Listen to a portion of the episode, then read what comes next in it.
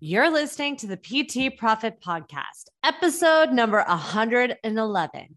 Today, I'm sitting down with Dr. Nicole Woodard, and we're talking all about training mobility athletes. Are you ready? Let's get started. Hi, I'm Beverly Simpson, former fitness manager turned online personal training business owner. And this podcast is where smart fitness professionals, including trainers and clinicians, discover how to increase client performance in movement, package and position their products and services, and get out of their own way so that they can increase their revenue to live a life that they love without sleazy sales. Welcome to the PT Profit Podcast. What's up, coach? Thank you so much for pushing play on another episode of the PT Profit Podcast. I'm your host, Beverly Simpson.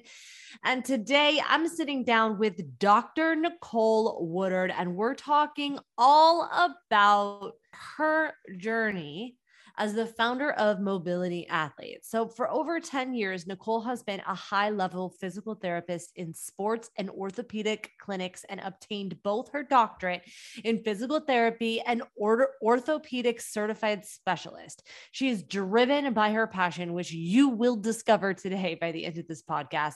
She takes pride in providing mobility training and results for her clients as quickly as possible. She is a podcast host, blogger, published in Impact Magazine, and a sought after online physical therapist. She works with an incredible team of coaches and trainers to make mobility athletes the elite coaching experience and center that it is today, which she talks all about her process and her method, how she got there inside of this podcast. This is a very special podcast. Her and I are both members of an incredible mastermind. Honestly, I love masterminds because it gets us the opportunity to connect with people who are just like us and going through experiences that are similar. This is exactly why I'm so grateful for my mastermind because it has brought me people like Nicole. And I cannot wait to bring this episode to you. So, without further ado, Let's roll that interview. What's up, Nicole? I'm so excited to have you on the show today. How are you doing? Excellent. How are you? I'm so pumped. We have waited so long to do this, and I'm just excited to be here for you and all of your lovely listeners. I love that. I it's so true. We've been talking about doing this since January and it's already October practically. I can't believe it. Where does time go? I know, for real. Okay, so for those of you who have not yet been introduced to the amazing Nicole, I'd love for you to just share a little bit about who you are, who you serve, and how you got there. Awesome. Perfect. I'm Nicole Woodard. I'm a doctor of physical therapy. I've been practicing for 11 years in the sports and orthopedic space.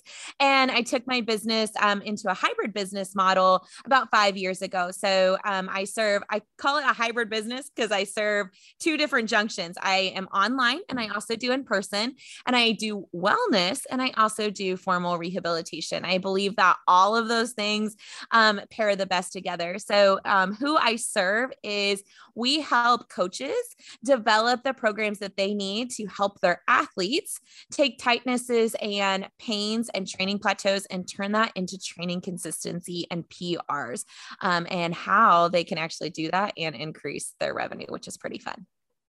Okay, cool. So, A, I want to talk about that, but B, real quick, can you just define what you mean when you say athletes? Because I feel like a lot of people use that term fluidly. So, just a little specifically, like, are you serving like D1 athletes? Are we talking pro athletes? Are we talking about the mom who is an athlete coming from two moms right here, right now?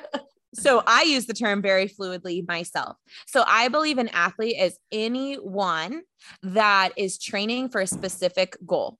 So if you have something that you want to do, that could be a specific, I want to run a 5K. Or it could be, I want to increase my strength so that I can play with my kids more. If you're working towards a specific goal and you are training with a specific plan in mind for that, you are an athlete to me. So um, we train pro athletes all the way to general population. Um, I actually worked at a Division One university for five years before um, I worked solely in my business. So all of those things, and I believe that the pros get their purpose and strength from all of us moms out there just trying to do our best to be able to pick up my 86 pound six year old. Yes, um, he's gigantic. Um, I have to train to be able to carry him whenever he gets hurt. Um, and I believe that the general population, us moms, get so inspired by seeing these pro level athletes that are dedicating their life to their platform. Um, and I believe we all work together for true athlete identity. Oh, I love that. I love that. Thank you for clarifying. Okay, so can you just go a little bit deeper, a little bit uh, more on how how you create these programs and what are some of the things that you that you see your coaches struggle with? The biggest thing that I see that was my pain point in physical therapy was this idea of um, time for money. And so that was the biggest issue that I saw first. That tends to be a pain point that shows up pretty strong. And then I saw it even bigger whenever I got into the fitness community because I thought as a physical therapist, I wasn't making very much time to money ratio. Um, but then you get into the fitness industry and it's half to a quarter of what I was bringing in as a physical therapist. And so that was kind of the first pain point which is obviously very self serving, right? If we can increase our incomes, we can live better lives, we can provide for our families better. But then there's this other side of it where the people that are in fitness, the people that are in healthcare, they really want to give back to other people. They they got into this industry because they wanted to make big changes and truly impact another individual. So money although as a pain point, it wasn't the biggest driver. And so then I started to see as I got into, um, I'm specifically in CrossFit triathlon and running spaces. And as I got into these spaces, I saw that I was missing something really, really, really big. And what I was missing was that the people that came to see me for hands on manual style training, their plateaus still stayed. So they got a little bit better they were missing this big component of actually moving really well, training that, and being consistent with it. And so I started piecing together and then found this other pain point in the fitness and in the healthcare industry. So, in the fitness industry, it's how do we keep people training if they feel pain and tightness? And then in the healthcare industry, it's how do we actually impact these people's health and get them out of these pain tightness cycles. And i was like oh perfect marriage. Like let's bring all these people together so that we can start creating true long-term change for clients. And as i dove into that the research is just really clear on the impact that you can start making when you're pairing multiple different programs together to move people's movement forward I love that. So what is the process that I love that. So I would love for you to, you know, expand a little bit on some of that research that you've heard and also to talk a little bit about, you know, what is the process? You know, what is the first step? Like I feel like, you know, your brand and what you talk about is the mo- mobility, right? So you specifically talk about like what does that look like? How are you combining that? How are you creating it? What's the first step? So we actually got so i was um, on this panel uh, last week for a q&a and um, the question that i loved the most that i think dives directly into that is where is the line between a healthcare provider and a coach? And mm, i'm like such a good question. yeah so good. And that line is where your program creation starts. And for me that line is testing. So coaches can go through movement testing. They can identify if something is painful, and those coaches know, hey, if that's painful, if that's a problem, like that's a big deal for me. I don't want you training on that. And then they can refer out. But when they refer out, how great is it when they contact me and they're like, Hey, I went through this movement testing. This is what I've gotten so far. I could just tell that there's definitely some limitations here on the physical therapy side, we go through and we do testing, movement testing, as well as um, actual medical, like pain provoking testing to figure out what's going on and what the best plan is. And with that, now we can mold together and from that testing, create a unique program for the people. I think the biggest thing that has happened is that we presume that people are lazy that they're not going to do the things that we give them. So, as a physical therapist, this was one of my biggest things that ticked me off. And it happens in the fitness industry too. my people don't do their home program. My people don't do the other work that I tell them to do outside of the gym. So they don't get better. Well, why don't they do it? That's your responsibility. So I always say three strikes. So um, for me, three strikes. And it's really about taking radical responsibility. So if you do the testing, now you have a buy in point to be able to talk to that athlete and say, hey, right now you're not able to do pull ups because anything lifting your arms overhead is painful. So obviously, we don't want to put your body weight overhead. Here's what we're going to do I'm going to refer you to get an evaluation with a physical therapist, with a chiropractor, with an athletic trainer, with an MD, whoever it might be that also promotes fitness. And I'm going to keep you training here in the gym and we're going to do stuff at parallel. And then you can start building these programs. And now people buy in and they know, okay, when I can lift my arm overhead and it's not painful anymore, I can start progressing back to pull ups. And in order to do that, I need to do these other steps. And that's really where the program is built at is testing first and then diving into the movement pyramid, which I can break down if you want me to. yes, I do. So, but real quick, before yeah. we go into the movement pyramid, because I do want to talk about that, there's something that you said that is worth noting and expanding upon is this idea of a radical responsibility. I know you got a little like, oh my gosh, what's she gonna say? I was like, what is no, but it's no, but it's this idea of radical responsibility because I really think it's a nuanced conversation. Because on the flip side, right, it's that, and a lot of people will fall into this trap and feeling like, okay, you know, I can't you know they take they take the burden of responsibility too far in the sense of like you know what? I can't do your push-ups for you. I can't eat for you. I can't do your rehab program for you.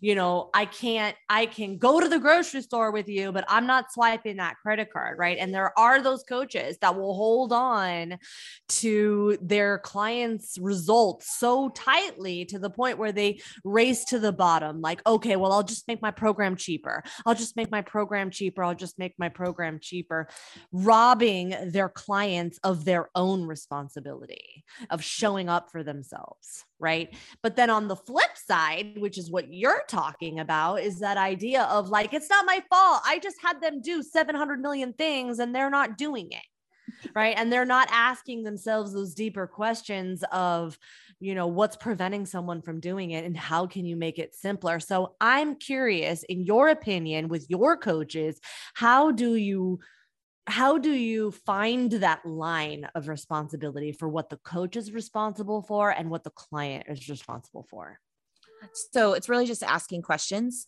Um, there's a really great book um, called Ask More, Tell Less. It's actually a parenting book, but the people that authored that and then my mindset coach, um, Tyler Pazik, they just actually came together and wrote one for coaches. But so it's all about motivational interviewing from the beginning and then keeping that motivational interviewing throughout the process. And I have also a lot of times we take on responsibility for things. So we feel responsible for someone's results but we never have confrontational conversations about them. So instead, we make assumptions that if my program was less, more people would come and do it, and then they would get better results because they would be able to afford what I offer. Or we make an assumption that if I did, okay, if I go to the grocery store and every week when I'm in the grocery store, if I videotape every single thing that I buy, then all my clients will go and they'll go to the grocery store and they'll copy me and they'll buy the exact same things but you never had that conversation of, hey, Beverly, you are not meeting my expectation here. I was expecting you to go to the grocery store and buy these things to fit into your macros. And then that would lead to the results that you want and the reason that you hired me as a coach. There's something missing here because we're not purchasing those things that we need to at the store in order to set us up for success what's going on there? What barriers are you running into? And how do you think we could solve those? And then literally you just sit and you zip your mouth and you wait to see what they say. Um, and then you can start that from the beginning. So let's say that you came to me for um, your shoulder has been bothering you and you've done physical therapy, it got a little bit better, and now you're like, I want to get back into the gym and train. I don't know what the next step is. So as I talk to you, I would say, Hey, Beverly, like, what are some things that came up while you were in formal physical therapy when they were giving you exercises and progressions that inhibited you from feeling confident to go back to the gym? And then you can start naming those off like, well, they really didn't know how to progress me back to the gym. Great. Here's my background, and here's why I feel comfortable progressing you back to the gym. What other barriers did you run into? Were you consistent with your home program? No, I really didn't. I didn't like the home program that they gave me. It was boring. It was a lot of band work. Okay. Um, if I give you some boring things, but I'm able to show you how it exactly ties into PRing your front squat, will that giving you the why do you think that that would push you to be able to stay consistent with me for the next like 3 to 4 weeks with these exercises if they say yes perfect. You have their buy-in and the expectation that if you share the why they're ready to go forward. Um but yeah i think the biggest thing is if you want to take responsibility for someone's results you also need to take responsibility for every step along the way of having confrontational conversations the minute that they're not meeting an expectation that you guys have set together. Because um, we learned this in NLP, which I know you know very well, but communication is judged by the results. So if someone does something that is outside of what you thought you communicated, that's your responsibility to figure out why your communication led to that result. And when you start thinking about it that way and I just have more open, honest conversations rather than judgmental conversations of just, hey, like Beverly, we talked about how these banded exercises would get you to a PR front squat, but I must have missed something. I thought whenever I explained the why that this would be enough, what else is missing here that I can help you kind of see how this is going to play into? Or is there something we need to change in your schedule? Just talk to them. Nicole, that's brilliant. And there's something too, you know, this concept of starting with why. And I know that this comes from you know, it also, mm-hmm. I read the books from Simon Sinek, Start with Why, but something that you said too that I want to just highlight and clarify for people when they're talking about why, because there's a difference and it's the intention of the why behind the why. And what I mean by that is that a lot of people want to explain the why coming from a place of see how smart I am, which is self focused. But what you talked about when you're mentioning the why is you tied the why to the outcome and the benefit for the client. And that's where the magic is. And I think that that is a misstep that a lot of people miss that they're like, I told the why, but you talked about the why from you, from your perspective and why it was important for you to show how smart you are as opposed to this is the why for the client. I love that. So powerful. If they came, if they walked through the, your door and they let you work with them, they already think you're smart.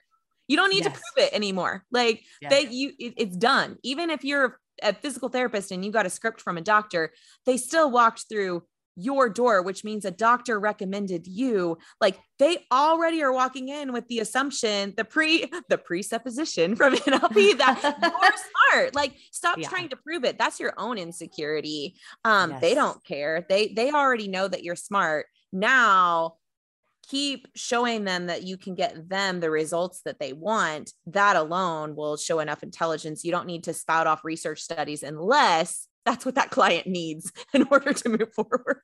yeah, so true. So good. Okay. So thank you for sharing on that. So I'd love for you to expand a little bit more on the movement, the movement pyramid, right? That's what you called it. Yes. Yeah. Okay, good. All right, great. Go into that, please. Okay. So those of you guys that are familiar um, or if want to look up, so functional movement systems and Gray Cook is one of the first people that talked about this movement pyramid. For me, testing is the way that you get into the movement period eh, pyramid and see how people are functioning in there. So testing first, testing always, always, always first, no matter what. And then the movement pyramid. So at the bottom, at the base of the foundation, is do people have the flexibility and in order to be able to move the way that they want. And by flexibility, what I'm talking about is do they have the active they can move it themselves. And the passive, you can move them through the ability to demonstrate any movement whatsoever. So let's say like someone comes in and they say, I have tight hamstrings. Okay, great. Um, I'm sorry that you're feeling that way. Let's see what we can do to optimize that today. And I would run them through, maybe have them touch their toes. Okay, they can palm the ground. Um, I have them lay down on their back and lift their leg up to 90 degrees. Okay, they can lift it up to 90. I can lift it up to 90. They have the baseline flexibility that they need to be able to do. So, pyramid set one, done. Then we move up and we start looking at okay, what does stability and um, those pieces look like? So, are they able to lift their leg against any sort of resistance?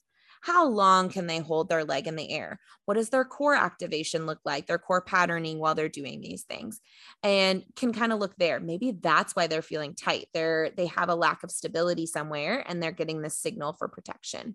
And then the next step up would be strength. So maybe they can demonstrate a full toe touch, but when we ask them to do a weighted Jefferson curl, you can see that their pelvis doesn't tilt the way that they want it to. So we could start training there. And then we go up to the final level, which is like more um, sports performance.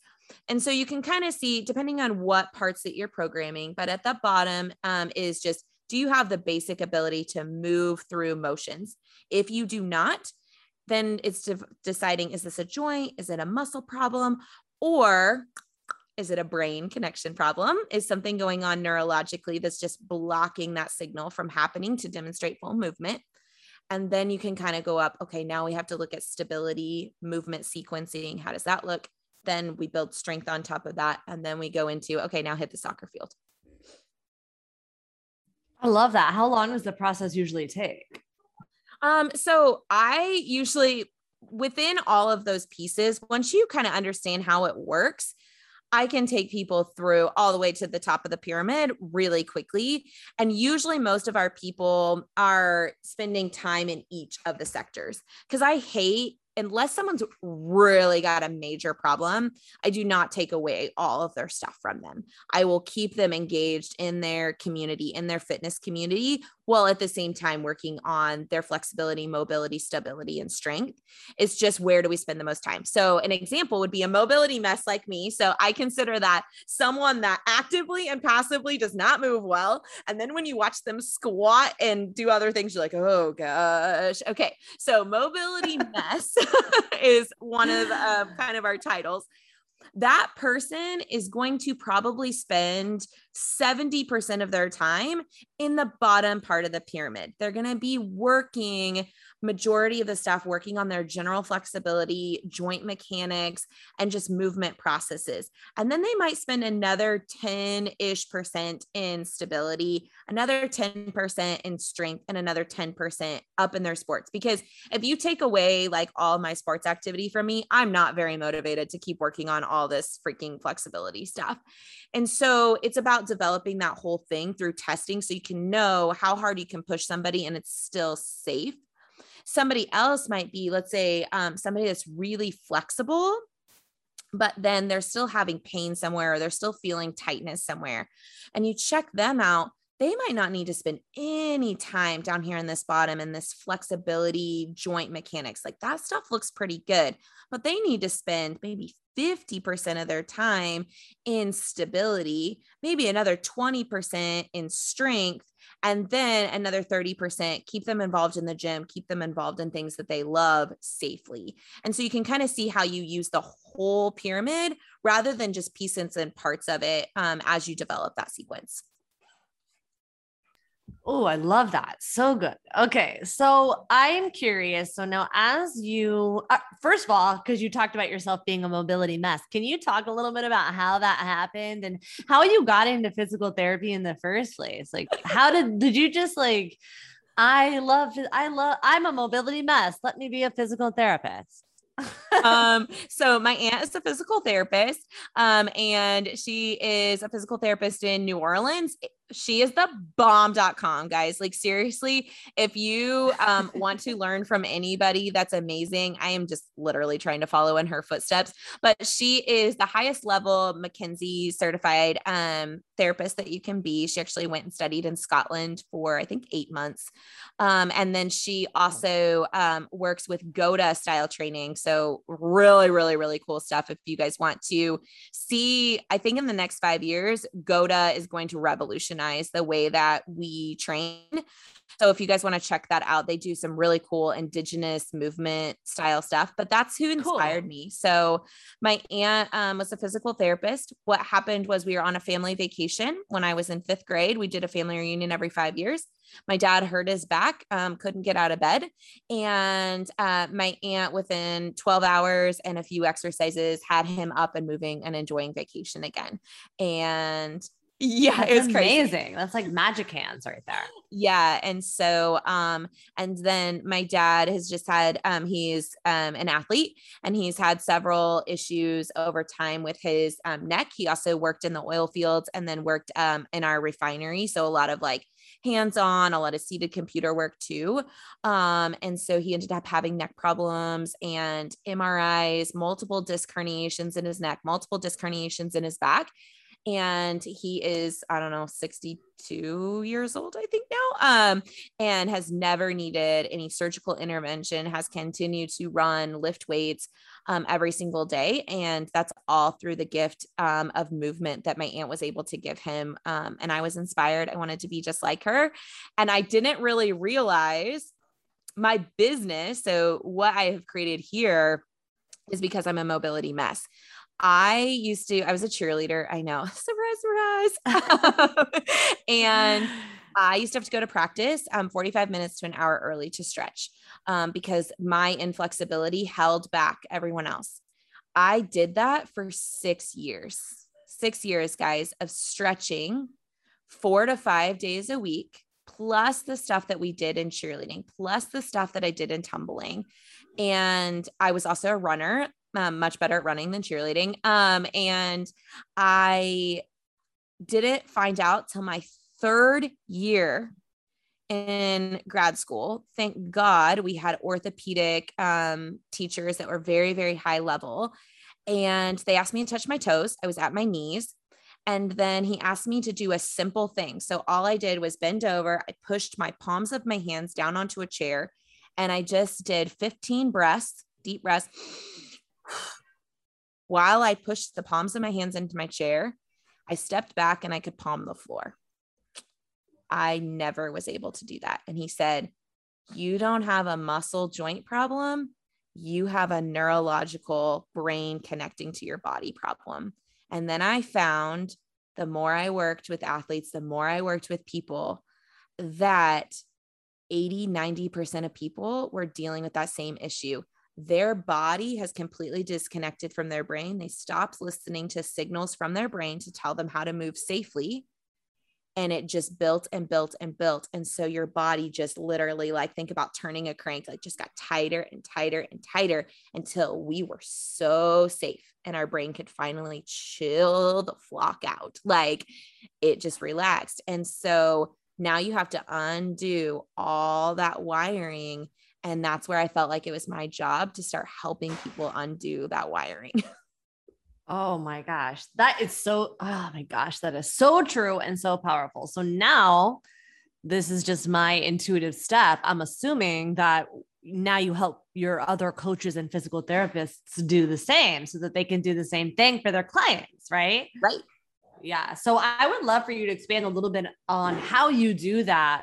And also a little bit to talk about, you know, what are some of the common misconceptions that coaches before they work with you are thinking about? Like, what are they, you know, what are some of the mistakes that people are making before they realize, oh, I just have them breathe, life's going to be better? Mm, yes. So let's talk about common misconceptions first, and then I'll go through the process. So, common misconception number one would be that when you see someone move poorly in the gym, what do you tell them? Knees out, sit back more, get your chest mm-hmm. up, drive your knees over your toes, let's widen out your stance a little bit. Let's narrow your stance a little bit. And you just Just externally rotate. oh yeah, it's even worse if you use like the medical terms, like, oh, like I would just like you to lift up and get a little bit more thoracic extension right now. Like, people have no idea what you're talking about. like it's crazy. And you talk, talk, talk, talk, talk. 65% of people are visual learners. And their brain map is telling them that they are doing what you say. So automatically you're assuming that someone, one, either isn't doing what you're asking them to, or two, isn't capable of doing it. Thus, you either ignore them because you get ticked because you've told them a thousand times to lift their chest up, or, and so you're just like, well, I've told them and they just don't do it. So you feel like, yeah, I'm going to stop telling them. Or two, you're like, oh, they didn't lift their chest up. So I bet it's because their pecs are so tight and they sit rounded all day. So I'm going to put them on a foam roll and I'm going to stretch out their pecs. And you make all these assumptions, assumptions without testing. and you're laughing because you know, I know this is true. like, and so you, you just assume, assume, assume. And you know, so and for the record, for the record, I just real quick, right? I'm Yes. also laughing because A, not only do I know it's true, B, I've done it, and C, right, it's not your fault, right? no, Your brain is specifically designed to help you automate and to make things faster for you, efficiency. We're always looking for efficiency. So, as a clinician and as a coach, you've probably done a hundred sessions. And so you're already, you know, you're making that neurological connection like, oh, it's the same. So it's not your fault, but it's it's something to be aware of for sure. Okay, I'm sorry I interrupted. Please I'm so going. glad that you said that though, because it's not your fault. You've been taught that way. And also, your experience has led you to believe those things. And that's why testing is so important. Like, if you guys are missing that piece, it allows your own, um, oh gosh, now my mind's like literally blanking, but what's that called whenever you, um, your own thoughts like bias. Okay, so it's allowing your own bias to come in and affect the ability of someone else's body to get better. And when you think about that, that you're just allowing your bias to presume that that's going to work for another human being that's like literally the most complex individual and we you can do a thousand research studies and none of them tell us how a person b and b person work um that's why testing is so important. So testing testing testing testing testing testing. Um and so that's the first thing. So step number one is those people need to visually see what you're talking about. Grab this handy dandy little phone that you have and videotape that person and say hey in a kind way. Hey beverly when I say chest up, this is what it's like still looking like. Here's the angle where I want it. Are you able to get into that position? Could you try for me really quickly? I'm going to take another picture and let's see if your brain can actually do that. If not, like let's run through some movement testing and see what's going on to prevent you from doing that. So, visual, visual, visual. I love that. And the other thing too that you said that I think is really powerful and important. And when I was a new trainer, I used to make this mistake is that I'd always, you know, we have to continuously test. Like I would be like, oh, okay, so I'm gonna do your assessment, and then we would never revisit it. It'd be like, all right, I did it, I checked that, you know, box off. And then like let's go, right? It wasn't and or maybe I would retest, you know, in that session, but then it wouldn't be like, okay, you know, three months down the line, you just get into a routine and you're like, okay, wait, no, but there was actually a reason. It wasn't just to check off the box.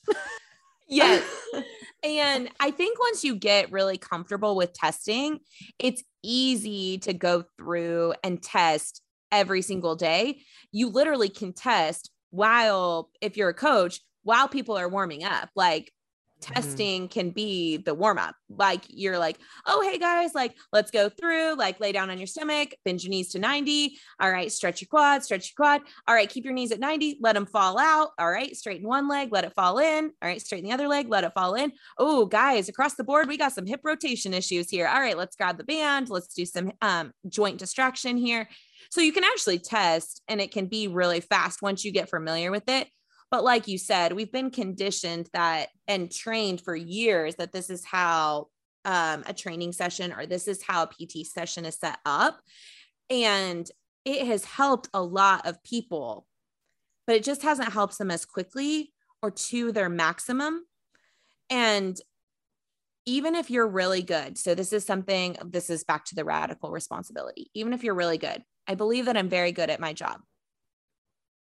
Injury rates continue to rise at an phenomenal rate.